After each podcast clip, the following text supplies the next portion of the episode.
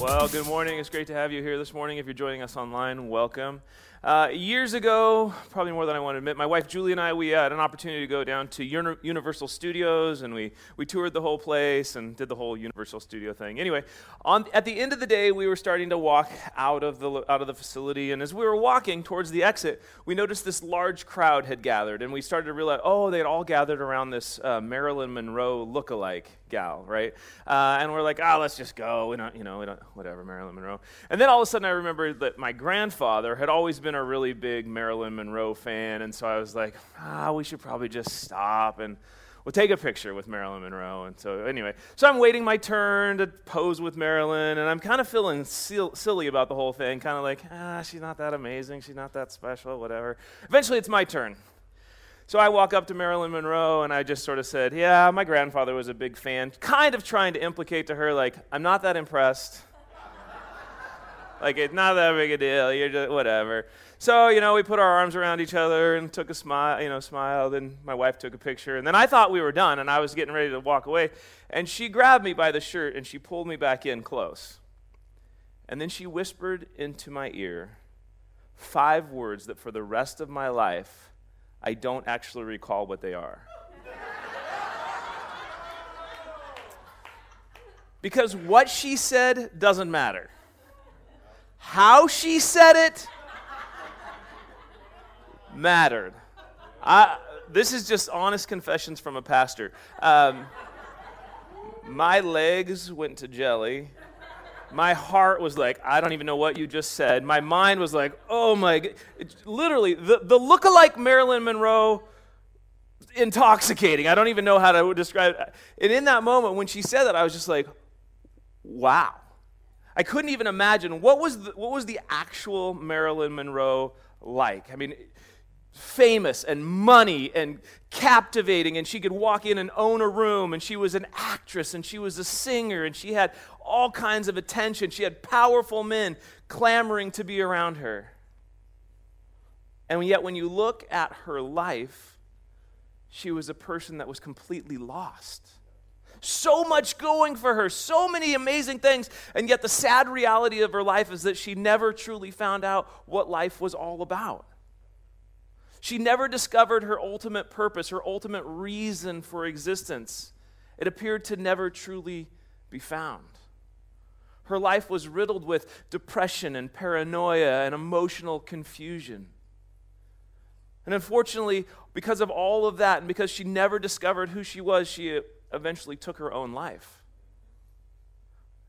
Largely based on the reality that she was never able to truly find her purpose, her reason for living. And unfortunately, that's where a lot of people live. A lot of people never have a have, never figure out their purpose for living. There's this there's this sense that there must be a reason. There must be a purpose that we've been given life. It, it can't be an accident. But oftentimes we don't have a clue what that purpose is. This morning we're going to take a look at our final core value for us as a church, and we've been doing this uh, for the last couple of weeks, and we're going to wrap it up next week. But this whole idea of how do we make it matter? How do we make our lives truly matter? And if you and I have any chance to actually make our lives mat- matter, we have to then understand our purpose. We have to understand why we exist, why God has placed us here. Because if we don't figure out why God has placed us here and the purpose for our lives, we will be all over the map trying to figure out why we've been given the life that we've been given, and we'll continue to struggle with that. So, we're trying to look at our core values over these weeks, um, and we see these as our core values for us as a church because we see these as the core values for us as individuals. So, before we dive into the idea of serve this morning and our focus for it, I just want to review real quickly with you our vision statement as a church. Our vision statement as a church, this is what drives us, this is what helps us know what we're about. Silver Creek Family Church exists to create opportunities for people to be transformed by God. That's why we do everything that we do. And then the way that we evaluate if we're accomplishing that and making that happen is through our mission statement.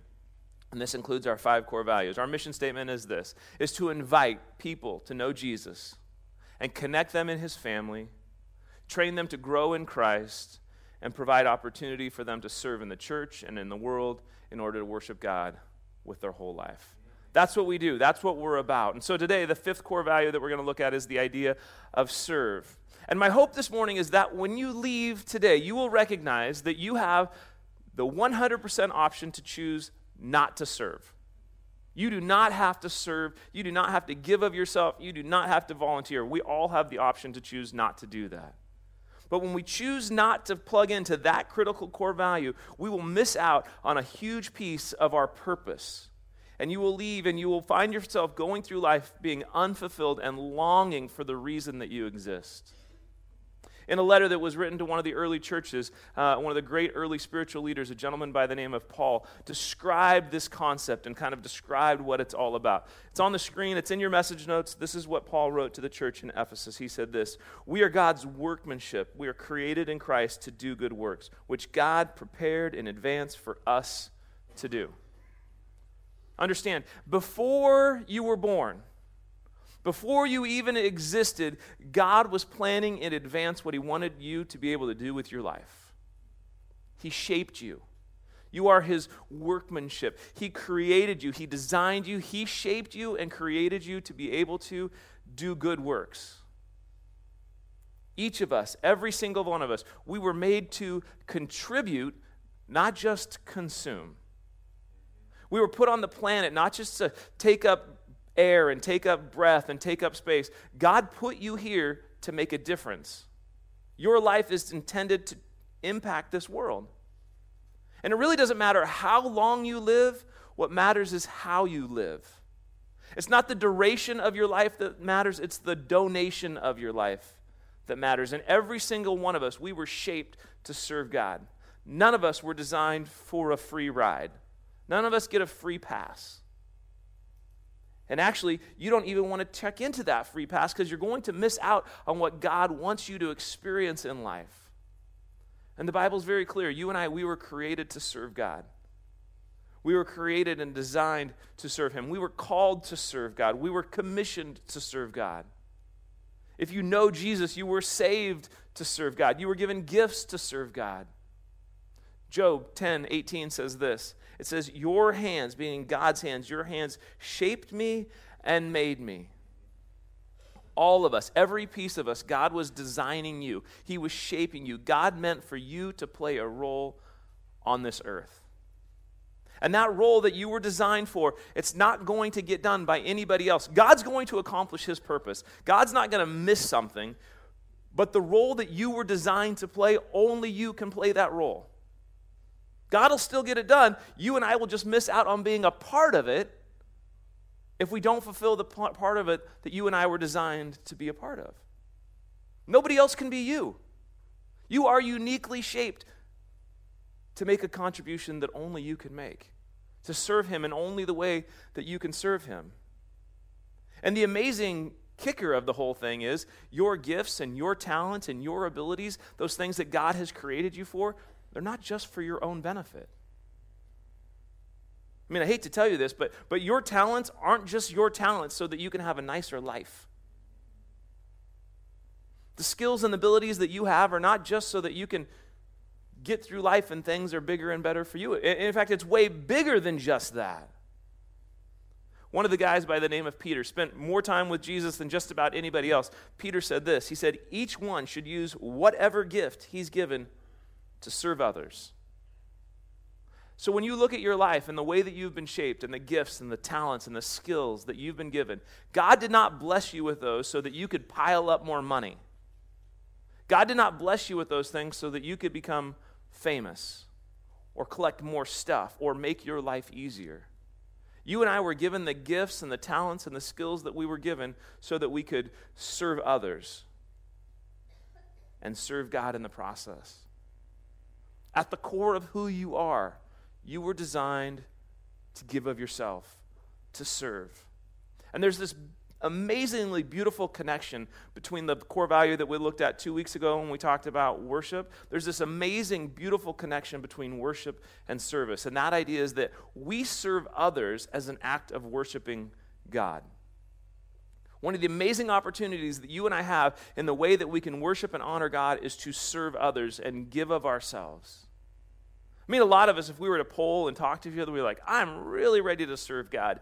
Not so sure I want to serve people yet. the problem is, it's impossible because the way that you and I serve God is by choosing to serve others. And anytime you and I use our, our gifts or our talents or our abilities that God has given us to serve somebody else in the name of Jesus, that's considered what's called ministry. And if you read through the Bible, anytime you come across the word ministry or the word service, it's the same idea. Or if you come across the word minister or the word servant, it's the same word, it's the same idea. And so if we were to sit down and I were to ask you, hey, what, what is a minister in your mind? You would say, well, a minister would be like a maybe a priest or a pastor or maybe somebody that wears a funny collar, right? Like that's what we would tend. But but the truth is, if you're a follower of Jesus, then you're a minister. Then, then, then, you're a, then you're a servant of His. And it doesn't matter how old you are or how young you are or whether you're male or female, it doesn't matter. We're called to be ministers. And each of us have a ministry that we were designed, that we were created to be a part of. And only you can do what you were created to do. No, nobody else can fill that role. Again, God's going to get it done. God's going to make it happen. But you and I were given specific design to serve in a way that only we can serve. God created us to do that. And what's so incredible about God is not only did God say, I am calling you to serve, I desire for you to serve, I'm going to give you gifts to serve. God's like, I'm going to model for you what it looks like to serve. I'm actually going to just show up and show you how it goes. So, 2,000 years ago, God decides to leave earth and comes down in the form of man and shows up as Jesus. And Jesus certainly came to die for us, but he didn't, didn't just come to die for us. He didn't just come to die so that we could have forgiveness of sin, He came to show us how to serve. He came to show us what our life can look like. He's like, mm, let me model it for you. I'm going to ask you something really big, he said. Jesus is like, I'm going to ask you to give up your life, but I want to show you how it's done, so watch how I live. So then Jesus goes on and he says this For even the Son of Man, the Son of Man is another name for Jesus, even the Son of Man came not to serve, but to serve others, and to give his life as a ransom for many. Here's the great thing you and I are not called to do anything that God Himself was unwilling to do. Jesus never says, So I'm going to show up and probably eat some bonbons. Everybody grab some fan, you know, some big branches and fan me down. And I got a bunion that somebody needs to work out. Somebody take care of that bunion. No, he's like, No, no, no. I, I came to serve. Jesus like, I came, I came to give my life so that many could have life. He came saying, I'm going to be an example of what it's like to give of yourself for the benefit of others. And you and I now have the same opportunity to give of ourselves, to offer our life as a service to others. Ultimately, we get to serve as a ransom for many. So, our goal this morning, what I'm hoping we can do is begin learning to serve like Jesus. We can begin to understand what does it look like when you and I choose to serve the way he does. Because in our lives, we're going to keep searching for worth and we're going to keep searching for self esteem. The problem is, so oftentimes we try to find self esteem and significance and feel good about ourselves in ways that don't really do that. We're going to try to find ways that will, that will prop ourselves up, that will give ourselves the, a feeling of worth. The problem is, way too often we're looking in the wrong place. Because you and I will never be able to find our self esteem in status. If you're like, oh, I just got to get to a certain level, the problem is we'll, uh, we'll get to that level and then we'll see that other people are further up on that level and we'll be like, eh, all right. We won't be able to find our self esteem in our salary. If I can ever just make enough money. No, we'll always either want more money or we'll see somebody else making more money and then it's back down. You won't find your self esteem in success. Always be somebody else a little bit more successful. There'll always be one more thing to accomplish. There'll always be one more thing. Jesus said, listen, if you're willing to lose your life, that's when you're really going to find what life is all about. It's like if you will give of yourself, if you'll give your life away, that's where you're going to truly find meaning. That's where you're truly going to find significance. You find the greatest significance in life when you choose to serve others. And honestly, once you and I begin to do that, some of the greatest thrill that you'll ever experience in life is saying, God, I'm available for you to use me, whatever your plan is, whatever you want to accomplish. God, I'm going to make myself available for what you have for me. That's when we begin truly serving like Jesus. And I think there's three ways that you and I can really serve like Jesus. The first way when we serve like Jesus, we serve like Jesus means we, are available. It means being available.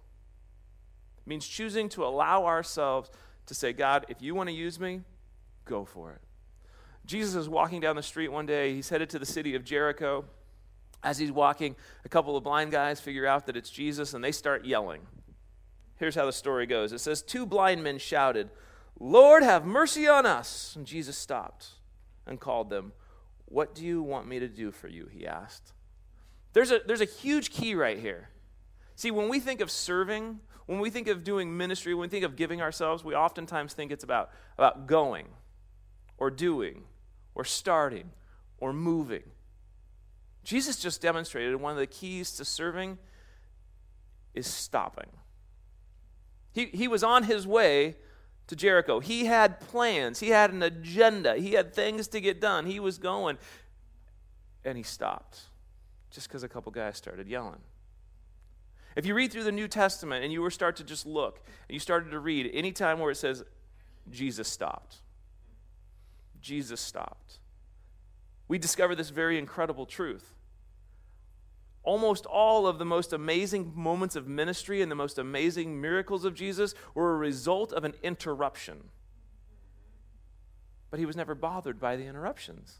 In fact, Jesus, over and over again, just embraced them and he would just stop because he considered each of those interruptions, each of those moments where he was doing life, going somewhere, had something to do. He's like, oh, no, no, this is the chance to do ministry. I mean, if you go back and you look at the list blind guys, interruption. People that were sick, an interruption. Somebody with a back that was messed up, or, or a child that had died, or, or somebody that was deaf. These were all interruptions. I mean, think about his very first miracle. He's at a wedding just hanging out. I'm just chilling at a party. Hey, we're out of wine. Interruption. He's on his way to Galilee, his second miracle. He's just on his way, doing business, life. Interruption. But he never minded. He never, he never was like, nope, nope, nope. He's like, no, I love people. And he knew his purpose was to serve God by serving others. And so he just made himself available. And for us, so often, that's not the way we normally function. You and I don't tend to embrace interruption because it slows down our agenda, it slows down what we got to do. Hey, here's the deal we have DVRs now. You are not going to miss your you are not going to miss your show. Right? Like it used to be a lot more costly on a Thursday night not to get home by eight o'clock. You would not catch the Cosby Show or Alf or whatever. But like now, we're just like it'll be on later on demand. Like, we have no excuse now. To be available means we have to embrace the potential of interruptions, but recognize that those interruptions can lead to ministry and to serving. But if you and I are going to make ourselves available, there's a couple barriers that we have to overcome. The first barrier we have to come, overcome is self preservation because we get caught up in our own plans and our own dreams and our own ambitions and our goals and objectives. I don't have time, God. Your plans are not as big as my plans. I got stuff. And then because we got so much stuff, we don't have time to, to help because we're too busy or we're too much of in a hurry or it's not in your day timer. I, does any, I don't even know if people use day timers anymore. You have to write, like, just use your phone. Anyway, um, in a letter to one of the early churches, it addressed this idea of self concern. It says this it said, Forget yourselves. Just forget yourselves long enough to lend a helping hand. It's really hard to lend a helping hand when all you're thinking about is you.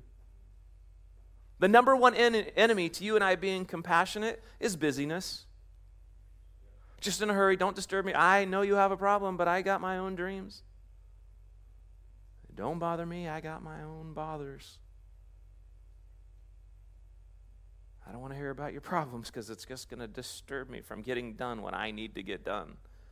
And the problem is, is that self preservation causes us to be unavailable. And if you and I want to serve like Jesus, we have to figure out how to be available. Second barrier that prevents us from being available is perfection. We, we want to wait until it's the perfect moment to start serving. When it's perfect, then I'm going to start doing ministry. That's when I'll start serving others. Oh, one, one day when our kids grow up, then we'll start serving. When we have our financial security in place, then right now we're just got to make money. You know, when, when things are great, maybe you're in school, and when, you're, when I get out of school, then we're going to get involved in ministry. That's when we're going to get involved in serving God and serving others. The Old Testament warns against this. The Old Testament says this If you wait for perfect conditions, you'll never get anything done. You know what that's saying? There's never perfect conditions. So if you wait for life to be perfect, that's not happening. So oftentimes we say, well, when things slow down, has it slowed down for anybody? Have any of you, have you, has there been that moment? Like, the only time it slows down is when you stop breathing. And then you're not serving anybody. So, so, what that means is we have to learn to serve when it's not ideal, when the world isn't perfect, when we haven't got everything figured out. Sometimes people are like, well, I, I don't think I can serve because I can't do it well enough. I'm not going to be good enough to. At Silver Creek, we're, we're not expecting perfection. I mean, we let me preach. right? So, like, we can recognize we're not looking for perfection. But what we recognize is we're going to work to do our best. We're going to give the effort that we can, can, and then we're going to recognize that God will take whatever humble efforts we can offer, and God will make incredible results come from them.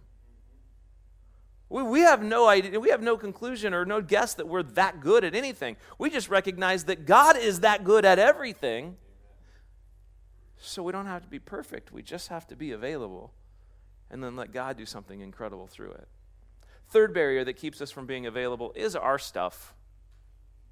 See, you and I, we can either figure out how to get as much stuff as we possibly can, or we can figure out how to use our stuff to worship God with it as much as we can. Jesus makes this a really powerful statement. He says, No servant can serve two masters. You cannot serve both God and money. What's great here is he doesn't say you should not. He doesn't say you shouldn't serve God in money. He just says you can't. He's like, it's impossible. You, you, you kind of have to choose. What are you going to serve? Me or money? You just, you just can't do both. And I know that for some, God has made you wealthy. And actually, I'm just, in this room, we are all wealthy. Like, you, you don't have to look too far outside of our country to begin to recognize the amazing blessing that we've been given. But, but let's just play it out in America, right? So we all have this idea of what wealth is. So, so maybe God has blessed you and you're extremely wealthy. That's amazing. What an amazing blessing. But if for you and I, our number one goal is to accumulate wealth, we are going to miss out on what God wants to do in our life. Because when this life is over and you get to heaven, God's not going to ever say, hey, let's take a quick look at your bank account. How'd you do? How, how'd you do? What he's going to say is, hey, tell me about your life. And if when God says, tell me about your life, your response is somewhere along the lines of, well, I got this awesome rate of return on this one investment portfolio. God's face is going to be like, what? Uh, I think you missed the question. Because God's thinking, what have you accomplished with the blessing that I've given you? What impact have you had on eternity with all of the resources that I've poured into your life? And so oftentimes we find ourselves busy or unable to serve and not available for God's purposes because we're so busy trying to accumulate. And what we have to be aware of is that we have to decide whether we're going to serve others and serve God or whether we're going to serve getting stuff and having more resources. And if we decide we're going to serve more resources and getting more dollars, we have to recognize that that's a choice to pass up and miss out on one of the core values that are so essential to who we are as individuals. And if you're finding that you're not you're so busy that you can't serve, you probably have to take a real serious look at removing some of the busyness from your life and finding a way to serve, to make yourself available if you have any hope of actually serving like Jesus served and being available. Second way that we serve like Jesus is that serving like Jesus means being grateful. Jesus lived in this constant state of gratitude. He was continually demonstrating gratefulness for his life. In fact, when you look at the history or the story of Jesus, he had this habit of actually thanking God in advance for what God was going to do. Not after the fact. I mean, he would be thankful after the fact. A lot of times he was thanking God in advance for what God was going to do. It was like early gratitude. One story Jesus is about to go see one of his friends named Lazarus, and a lot of people thought Jesus was just going to his funeral, um, which makes sense because Lazarus had just died a couple days later, so it's not too weird to think he was going to a funeral. But Jesus is like, No, I'm on my way to serve Lazarus and his family. Jesus in his head's like, I'm about to raise him from the dead. This is going to be pretty cool. Listen to the prayer that Jesus prays in John 11. And notice the gratitude before anything even happens. It says, Jesus looked up and said, Father, I thank you that you have heard me. I knew that you always hear me because I said this for the benefit of the people standing here. Basically, Jesus is like, I could have just prayed silently and this whole thing would have worked out. But, but I wanted these people that are here today, and I think John's writing this down so people are going to hear about it later. I want people to see that I was grateful before it even happened. That I was grateful that you could hear me before you even responded. And I know it's easy for us to be like, well, yeah, I'd be grateful too if I could raise people from the dead. Like, right. But that's not the point. The point is that, that Jesus is thankful before the miracle even takes place. He's grateful in advance. And some of the greatest miracles will happen in your life and in my life when we're grateful before it even happens. When we be, learn to be grateful for what God has done in our life and what God might be doing through, and, through the situation that we're in, that's when God will do some of the greatest things that we will ever experience. And sometimes we're like, ah, I don't have that much to be grateful for. I'll just give you a list of a few things to be thankful for. Jesus died for us. Jesus gave us life. He offers us forgiveness. He's shown us grace. He's given us incredible gifts and talents and skills to use in life. He's given us the opportunity to spend eternity in heaven. If God does nothing else for us in life, if God does nothing else, if you never get any other benefit, that list should be enough to lead us to be grateful and give devotion to Him for the rest of our lives. And as much as that list might feel, make us feel a little guilty, and we're like, okay, I will be grateful, I will do it. We get tripped up on gratitude so quickly. We get, we get caught up in so many things and wanting so many things, and, and we forget about the things, and we, we just tend to forget to be grateful. There's things that just tend to keep us from being grateful. There's some other barriers that prevent us from serving like Jesus and being grateful. Two barriers that tend to get in the way. The first barrier that tends to get in the way is that we tend to be comparing and criticizing others. Oh, we're really good at this one.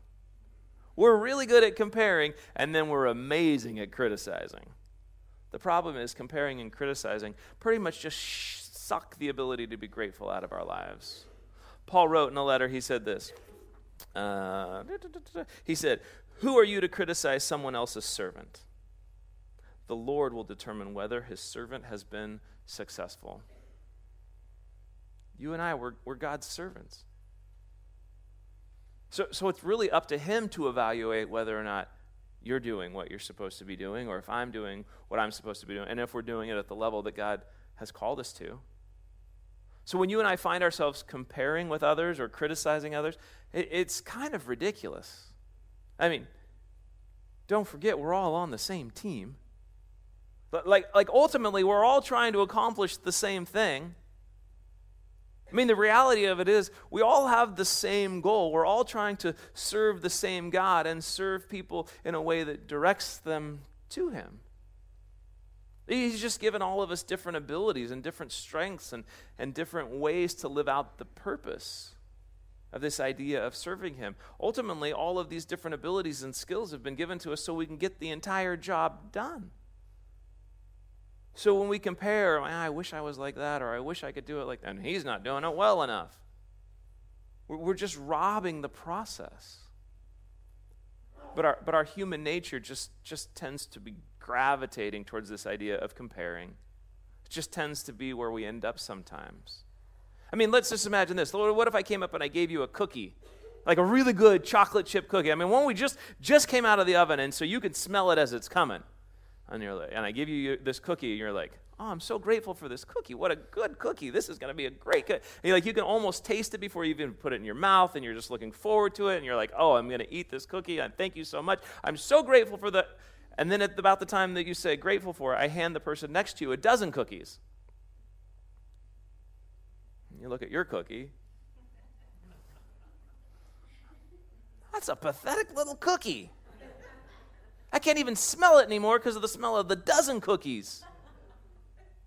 And you're like, I don't even I don't even want to eat this cookie because when I'm done eating this cookie, I don't have any more, and you're going to have 11 more after you eat your cookie. And then we're like, damn, we just throw the cookie away, and we're like, I'm going to go over here and not eat a cookie. And then rather than enjoying the one cookie, we miss out because we're like, he has so many cookies. I know it's ridiculous. That's just what we do. I wish I could sing like never Brent. I wish I could sing like her or him. I mean, like, what if we all just did the most with the cookie we've been given and then just celebrated what others are able to accomplish with the cookies that they've been given? Second barrier that gets in the way of being grateful are just wrong motivations. Jesus talked about this in Matthew 6 1. Um, he was talking about this idea of serving with wrong motivations. He says, When you do good deeds, don't try to show off if you do, you won't get a reward from your Father in heaven. Let's admit it. Sometimes we serve for some very self serving reasons. I mean, just as humans, we just, we just easily get caught up in wrong motivations. Ah, I'm going to serve so that people like me. I want people to admire me. If I do this, it's going to help me accomplish some of my other goals, and, and we become motivated by the wrong thing. God, if I serve you, then you can serve me back. God, I make a deal. I take care of you, you take care of me, I scratch your back, you scratch my back. God's like, ah, uh, no. We get caught up so easily in wrong motivations when it comes to serving God. We, we want to look noble. And it gets mixed up so easily. Sometimes we humbly want to go serve, and as we're humbly serving, we're like, I hope somebody notices how humble I am uh, missed it. We, we just so easily get our emotions mixed up and they become the wrong motivations. But the problem with wrong motivations is they'll get us started, they just won't keep us going very long.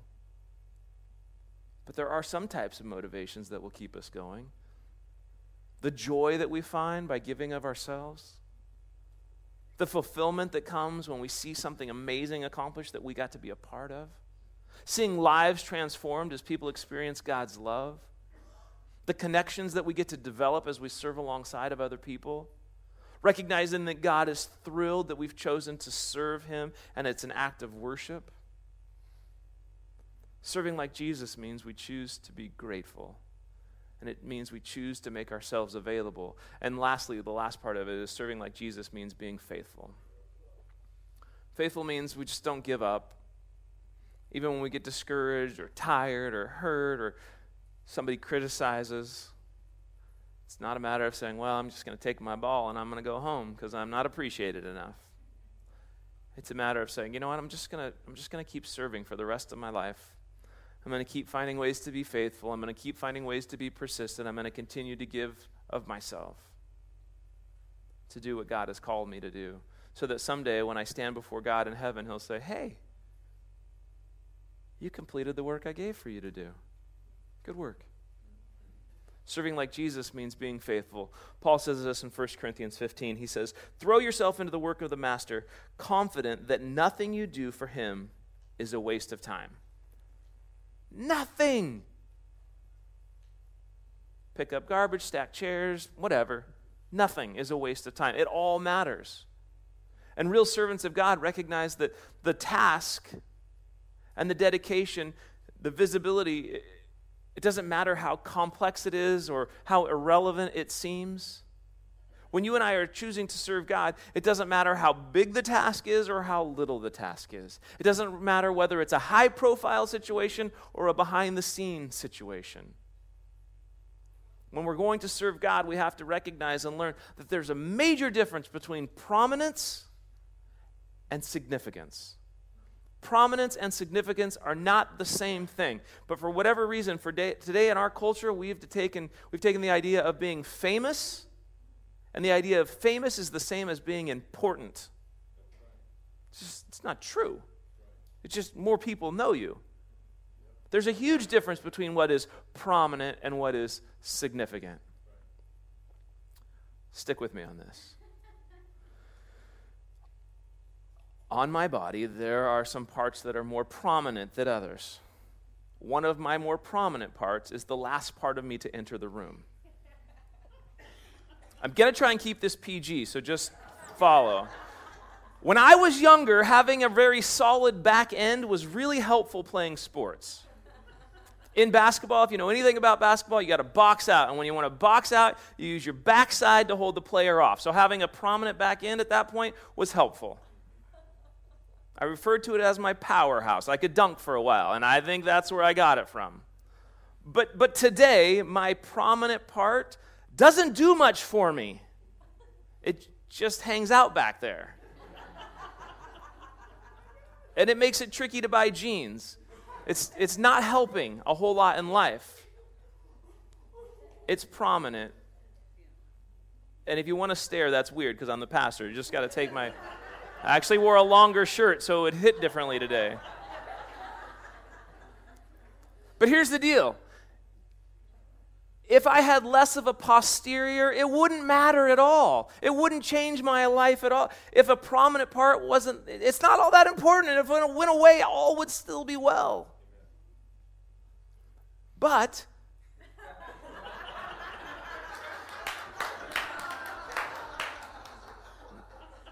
One T. There are things that are not as prominent, that nobody sees, that nobody notices.